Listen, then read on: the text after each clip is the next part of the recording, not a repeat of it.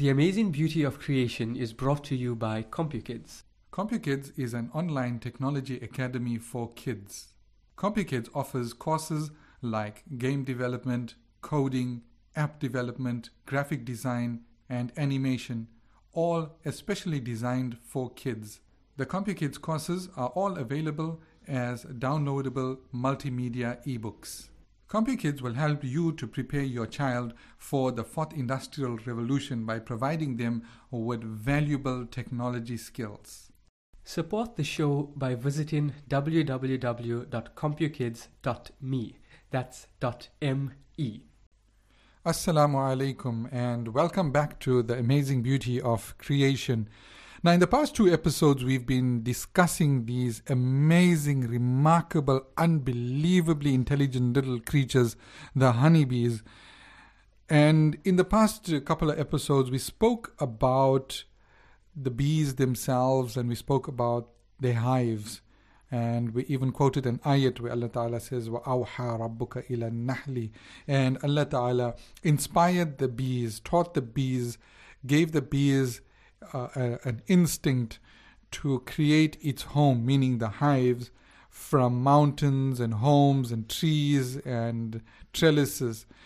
Now, once that was done, after that ayat, in the ayat that follows immediately, there Allah Ta'ala says that He further instructed the bee, ثُمَّ كُلِي مِن كُلِّ ثَمَرَاتٍ Then eat from the different types of fruits Fasluki subula rabbiki dhulula. And then travel in the path that your Rabb, your Creator, laid down for you. And then Allah Ta'ala continues. He says, يخرج من بطونها شراب مختلفا ألوانه and from its belly comes out a drink that's in different colors فيه شفاء للناس in it is a cure for mankind.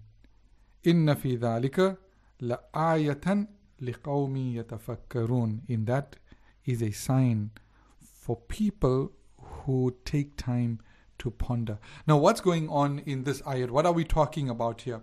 What we're talking about is Allah Ta'ala taught the bee what to go and eat and how to produce out of what it eats, out of the pollen that it eats, honey, 100% pure honey, mukhtalifan alwanu in different colors.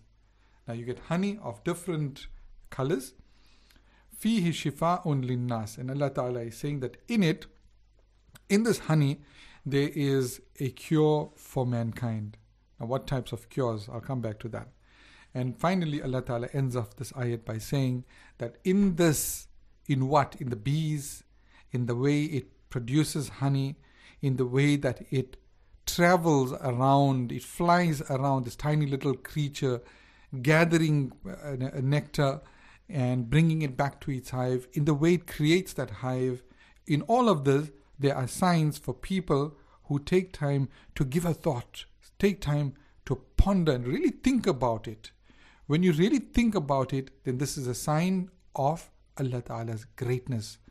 It's a sign that everywhere around you, you'll see Allah Ta'ala Himself through the amazing things that He created. Now, when we say fi, or when Allah Ta'ala says rather, fihi shifa'un linnas, in it is a cure for mankind. What, what does this actually mean? It means, and we'll get into more detail on this a little later, it means that honey is a cure for a number of diseases. In fact, scientists have shown in recent times that honey is a very powerful antibiotic. It actually destroys germs.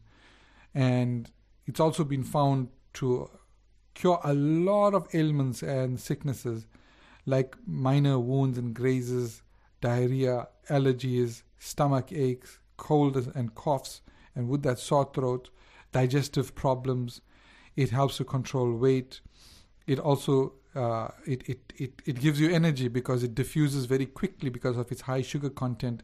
It diffuses very quickly into the bloodstream.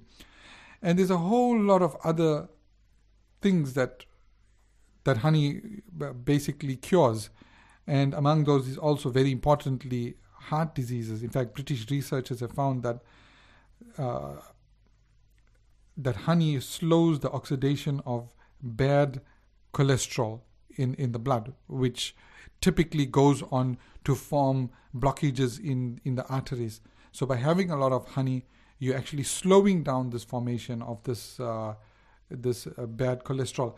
Now, Talha is going to tell us a little more about honey and its its production and how exactly it's made. But let's let's start with with some amazing facts about honey. I believe you got some amazing facts for us about about honey, Talha. Okay, so yeah, so firstly, I think it's it's a common fact that uh, we should get out of the way that a lot of people might know is that honey lasts for a very very long time. In fact, in the ancient Egyptian pyramids, the ancient Egyptians used to bury their pharaohs and some of their rulers with jars of honey. And 3,000 years later, explorers opened up those tombs and they found those honey jars, and the honey was still perfectly good and edible. After 3,000 years. 3,000 years. And honey could go on well after that as well. It's just we haven't found any honey from before then. Now, honey lasts this long because of its overall chemical structure and acidity level, but it lasts this long mainly because of its lack of water. You see, most bacteria species need water to survive and to reproduce. And because honey has no water, bacteria can't uh, firstly start consuming the honey and breaking it down, and they can't reproduce inside the honey to make more bacteria. So as soon as bacteria enter the honey, they die. And this is a, this is one of the reasons why honey is such a good cure because even when you consume that honey, if it is a bacteria in your stomach, then or in your digestive tract, then uh, this bacteria can't survive in the honey, and so the honey kills them. So basically, the honey kills these bacteria by by how by sort of by uh, suffocating them. You see, bacteria they need that water, or sort of making them sort of die of thirst, even. Okay. So they need that water to survive because they get trapped in the honey where there's no water. They can't survive any longer. But I mean, still 3,000 years and still perfectly edible. That's amazing.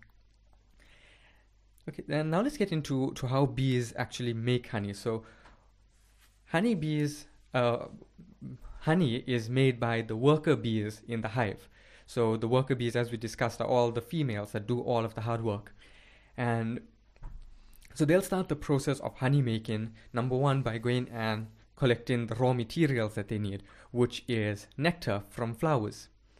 So bees will fly great distances to find flowers uh, to collect enough nectar.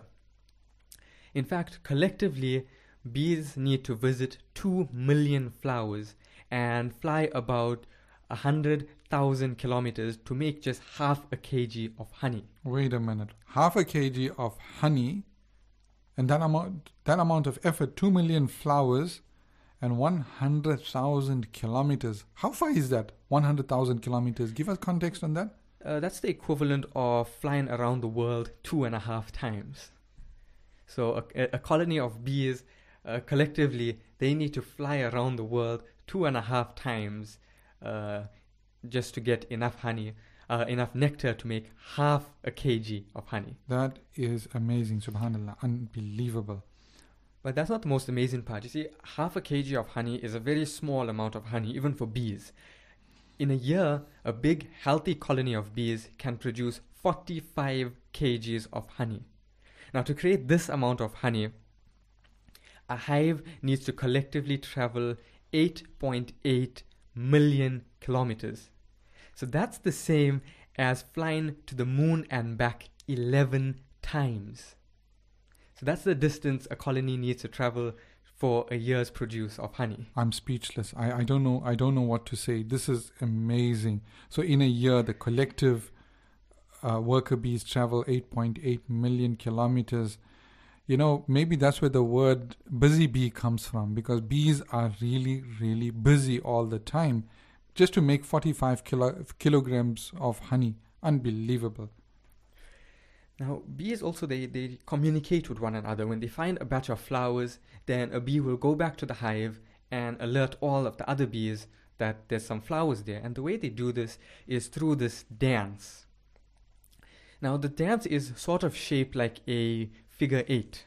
So they'll move in that shape. And in the middle of the eight, they'll do like this little wiggle. Uh, it's it's uh, unofficially known as the wiggle dance that they do. And there's two things that other bees will get out of this dance. Number one, actually three things. Number one, they'll get that there's flowers around. Number two, depending on the direction that the bee is facing when it does the dance, they'll get which direction to fly to get to the flowers. And thirdly, from the length of the dance, they'll get how far the flowers are. Amazing. So they'll, they'll understand three things from that dance. So they got this complex little communication going on. So a little scout bee, for example, will go and find a a, a, a, bunch of flowers. Will find a really big loot of flowers and come back and tell everyone. So the other bees will know exactly pinpoint GPS navigation where to find those flowers. Impressive.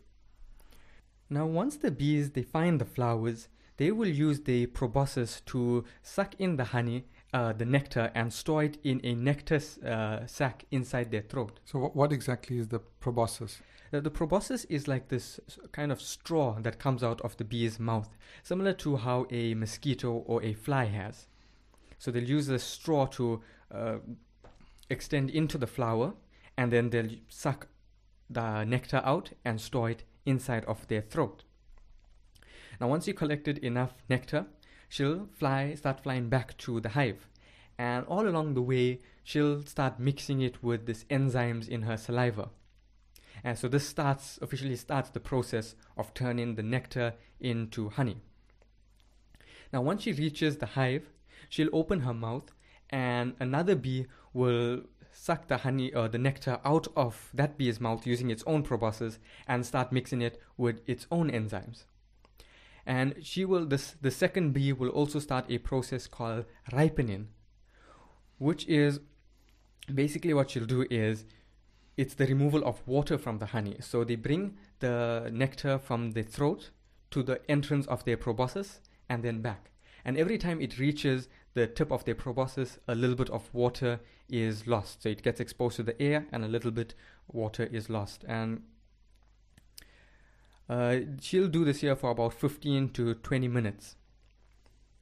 Then, when she's done, she'll pass it on to another bee who will repeat the process of firstly mixing it with their enzymes and then moving it up and down from their throat to their tip of their proboscis. And every time the honey is passed to another bee, it gets slightly richer and richer. So if there's a lot of nectar flowing into into the hive, then there's no need to create so rich honey. So and they need to quickly store what honey they have so they can make way to make new ones. So they won't pass around the honey so many times. But if the uh, nectar intake is slow, let's just say in winter, then they'll focus a lot more on the nectar that they have. So they'll pass it around quite a few times and make sure that it gets extremely rich. So in that sense, are we saying that in wh- when flowers are scarce, then the honey is more pure, more it's more pure, more sweet, and contains more nutrients. Interesting. Now, honeys, go- uh, bees go all uh, through all this trouble to create honey because that's their main source of food. Bees eat mostly honey, and then uh, the worker bees will eat it. They'll feed it to the drones, and they'll feed it to the queen. And honey is extremely, extremely nutritious, not just for the bees, but as you discussed, for humans. But other creatures have also learnt about this nutrition of honey. The, these creatures will include things like uh, bears, badgers, mice, wasps. Just about uh, any creature learns to appreciate honey for its its raw nutrients that it contains. Fantastic. Now the thing I'm I'm I'm struggling with here is that the bees on one hand they go through the whole process of of making honey and then they they eat it right they they share it with the with the rest of the uh, uh, the colony the worker bees themselves do they also partake of that honey or do they just suffice themselves on nectar what do they actually eat They eat honey as well. Okay. So some of the honey they make, they eat. But this shows that you know a remarkable level of of cooperation. That these worker bees are not selfish. They all the effort that they're making, uh, you know, to fly around, collect that nectar, process that honey in their in their in their bodies, and then store it. You know, they they they they're not selfish. If they were selfish, they would say, "Well, this is ours. We're just gonna eat it." But then they share it. I'm sure that the the amount that they consume is much less than the amount that they are producing because i mean if you are producing um, if you are eating as much as you are making then there's nothing left for everybody else. So they're probably taking a fraction of what uh, what they're producing. And this shows a remarkable level of selflessness on the part of the little bees. Amazing. Right now, another uh, produce of bees that's I, I find very interesting, and it's less known than honey and beeswax. Now, this produce that they uh, make is called propolis. Now, propolis is the stick, sticky, gluey substance that bees make. Uh, the primary primary ingredient is tree sap. So sometimes when bees are out foraging for flowers, for nectar and pollen, if they see a tree that's leaking sap, they'll go to this tree and they'll collect some of this resin or the sap that's leaking out. And they'll store it in these pouches that they have in their back legs. They use the same pouches when they're collecting pollen. Then they'll carry this uh, this sap back to the hive, and they'll mix it with some some pollen, some wax, and some of their enzymes, and they'll turn it into propolis. Now, propolis has many uses in the hive. So, firstly, it's it's used mainly as a construction uh, uh, material. So, if there's a a gap in the hive that they need to fill that's too small, then they'll use propolis to fill it. wow so they're making their own construction materials this is like what polyfiller or super glue or something Almost like one of those. And propolis is also used as insulation. It's it doesn't allow much heat through it. So along the outside of their hive, they'll coat it in propolis. So it keeps the heat in and keeps the cold out. amazing Then also when bees are building their hive, sometimes there'll be a, a surface that's too rough to work with. So they'll use propolis to smooth out the surface to make it easier for them to, to build on. are you telling me the bees actually plaster their walls and they resurface some of the, the areas in their in their this is amazing sight. this is unbelievable And one other use that they have for propolis, and this one I think is, is, is very interesting. You see, let's just say a creature like a wasp, or um, not a wasp, a, a lizard or a mouse finds its way into the hive seeking the honey. So the bee's natural reaction will be to sting this invader and kill it. And this they, they're quite effective of doing with their with their toxins in their sting. But they're faced with another problem. Now they have this this decaying carcass in their hive that's gonna start decomposing and gonna start contaminating the rest of the hive. So what they'll do is they will sort of cover this creature in propolis, sort of mummifying it, making sure that it's encased in this propolis so that as it decomposes, it's not going to start contaminating the rest of the hive. Hmm. That's impressive. So, you know, to sum up, and we, we, we're actually uh, running out of time here. To sum up, if you look at the bees, these tiny little creatures that, you know, we don't think much of unless they're flying towards us or they land on us, then we want to run uh, screaming because, you know, we don't want to get stung. But really, if you look at them, as tiny as they are, they are master builders, they are engineers, they are scientists, they are chemists, and they even mummify things. I mean, it's unbelievable how clever these little creatures are. And I think anybody that, that listens to this, anybody that, that, that has an understanding of what these bees are capable of and what they actually do, will understand that there is no way that these creatures could have taught themselves these things. I mean, tiny little bee flying about, see some pollen, and says, Well, you know, I can make some sticky substance out of this. which is super nutritious, and I will feed myself and my my my community uh, with this. Or they'll see some uh, sap coming out of a tree and say, "Well, look, we'll probably use this for plastering and for insulation and for mummifying dead creatures in our home so they they don't uh, uh, cause the whole hive to get uh, infected. This is not chance. This is not something that comes about because certain you know these creatures figured these things out by chance.